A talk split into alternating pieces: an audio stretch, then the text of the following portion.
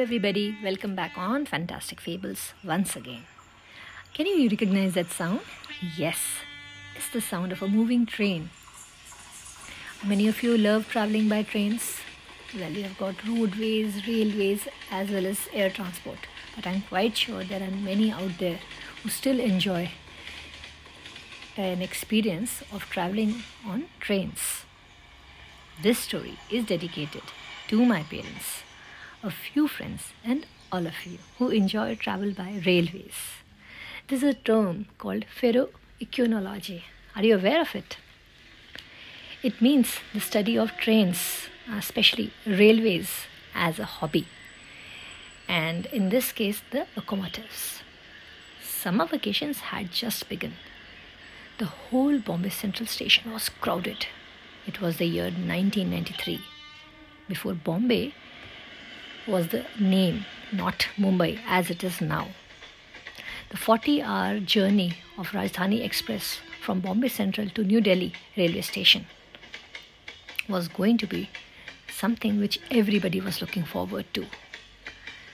The children, especially at the platform, were playful. They were shouting, moving around, talking non stop, buying things. Ah, must have been quite a scene.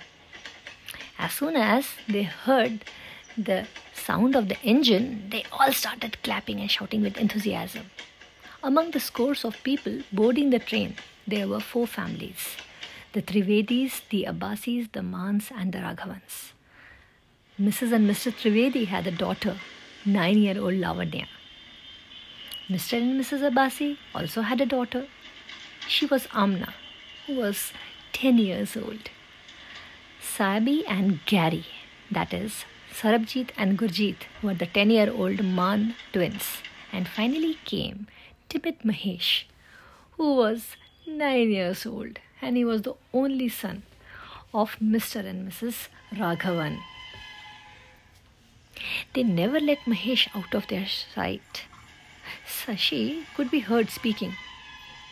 He is our only son, and we are very, very protective of him. Well, they happened to be in the same carriage. Once everybody settled down, the children started to explore their surroundings. The parents would be heard speaking, Don't step out of the carriage, don't go near the doors. I think that is something which is familiar to all of us when we were kids, right?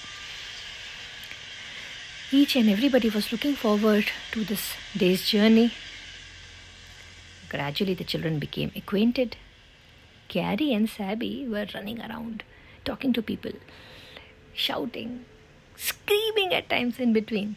Their energy levels were infectious, such that Lavanya and Amna joined them after watching them for close to half an hour. They started talking about their likes and dislikes, names of their friends, their schools, favorite books, colors, indoor and outdoor games, and more, many more things. Children easily become friends. They don't analyze and judge people the way we do. Way back then, they were still quite innocent and untouched. Mahesh was looking at them shyly. He was also overhearing their conversation. He was tempted to join them. But Sashi, his mother, thrust a Mensa book in his hand and said, Solve it. I'll give you half an hour's time. He did try to concentrate, but he couldn't. As Mahesh came out of the restroom a little later on, he was waiting for Amma. There he met Gary for the first time, who offered his hand for a handshake. Mahesh shyly said, Hello. Would you like to join us? Ah, this is what Mahesh needed. Yes, yes. Saying bye to Amma, before letting her say yes or no, he went ahead with them. Gary and Sabby took out a box. What is it? What is it in it? Oh, this is a portable train set made by Gary and me. How? We didn't purchase it. Do you know? We use the materials which are available at home. Such as? asked Amna. Well, you've got matchboxes, toothpaste boxes, chocolate boxes, toothpicks, and a little bit of clay. Wow, said Lavanya.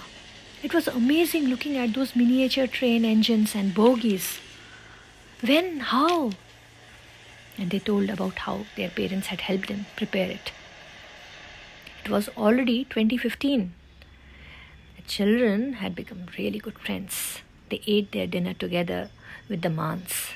Both Pami and Arjun Mann were very friendly and they loved being around kids. They allowed them to do whatever nuisance they wanted. Back then, people used to engage in conversations more readily rather than using mobile phones as the way we see now. Sheila Trivedi and Nazia Abbasi were talking 19 to a dozen about what they did at home, their favorite recipes, and things like that. Shortly, Shashi too joined them. She came over repeatedly to call Mahesh back to her, their berth to sleep, but he wouldn't cooperate. All the parents were pleasantly surprised. They had dreaded this strange journey, but it t- turned out to be a splendid experience. All the kids were totally engrossed. They didn't throw tantrums. Everyone showed their best side, shared their treats. In between, there were a few minor, manageable arguments and quarrels, that's okay. After all, they're kids. They shared their snacks and board games too readily with each other. Finally, at midnight, Pami and uh, Arjun packed them off to their respective berths. The train chugged along smoothly. At one point, the train stopped. No one realized it. It happened at Kota Junction at 3:20 a.m. Was around 5 a.m. or so when the first passenger woke up. The news spread fast that due to a technical snag, the train had stopped at Kota Junction. An alternate arrangement is going to be made shortly for them. Till then, the passengers are expected to cooperate with the railway authorities. What, how, why, when? Plenty of questions were being barged upon the hapless TT. He didn't have specific answers. Some passengers were grumbling, the others were sulking. Everybody became chatty all of a sudden, jumping to their own conclusions, making complaints about the mismanagement of the railways. Around 8 am or so, Amna woke up. A little later, the other kids too learned the news. They all finished their morning routine. Instead of being sad, they were all elated. It gave them more time to spend with each other. Yay! Gary and Sabby wrote down the contact numbers they all planned to meet once again at New Delhi. They didn't bother about what was going on around them. They continued to play, chat, walk around Kota station. At the platform, they purchased books and toys, tasting new food items. They were accompanied by their parents, of course. Now, finally, around 1300 hours, a new train was arranged for all of them. The remaining train journey went on well, as usual. This friendship between the kids remained intact for the years to come. Sometimes, such train journeys can lead to a lifelong connection and help us forge special bonds. Thus, Gary Sabby, Lavanya, Amna, and Mahesh found ways to stay in touch with each other. Lavanya cleared her throat completed the reading of the story from her book. The audience clapped.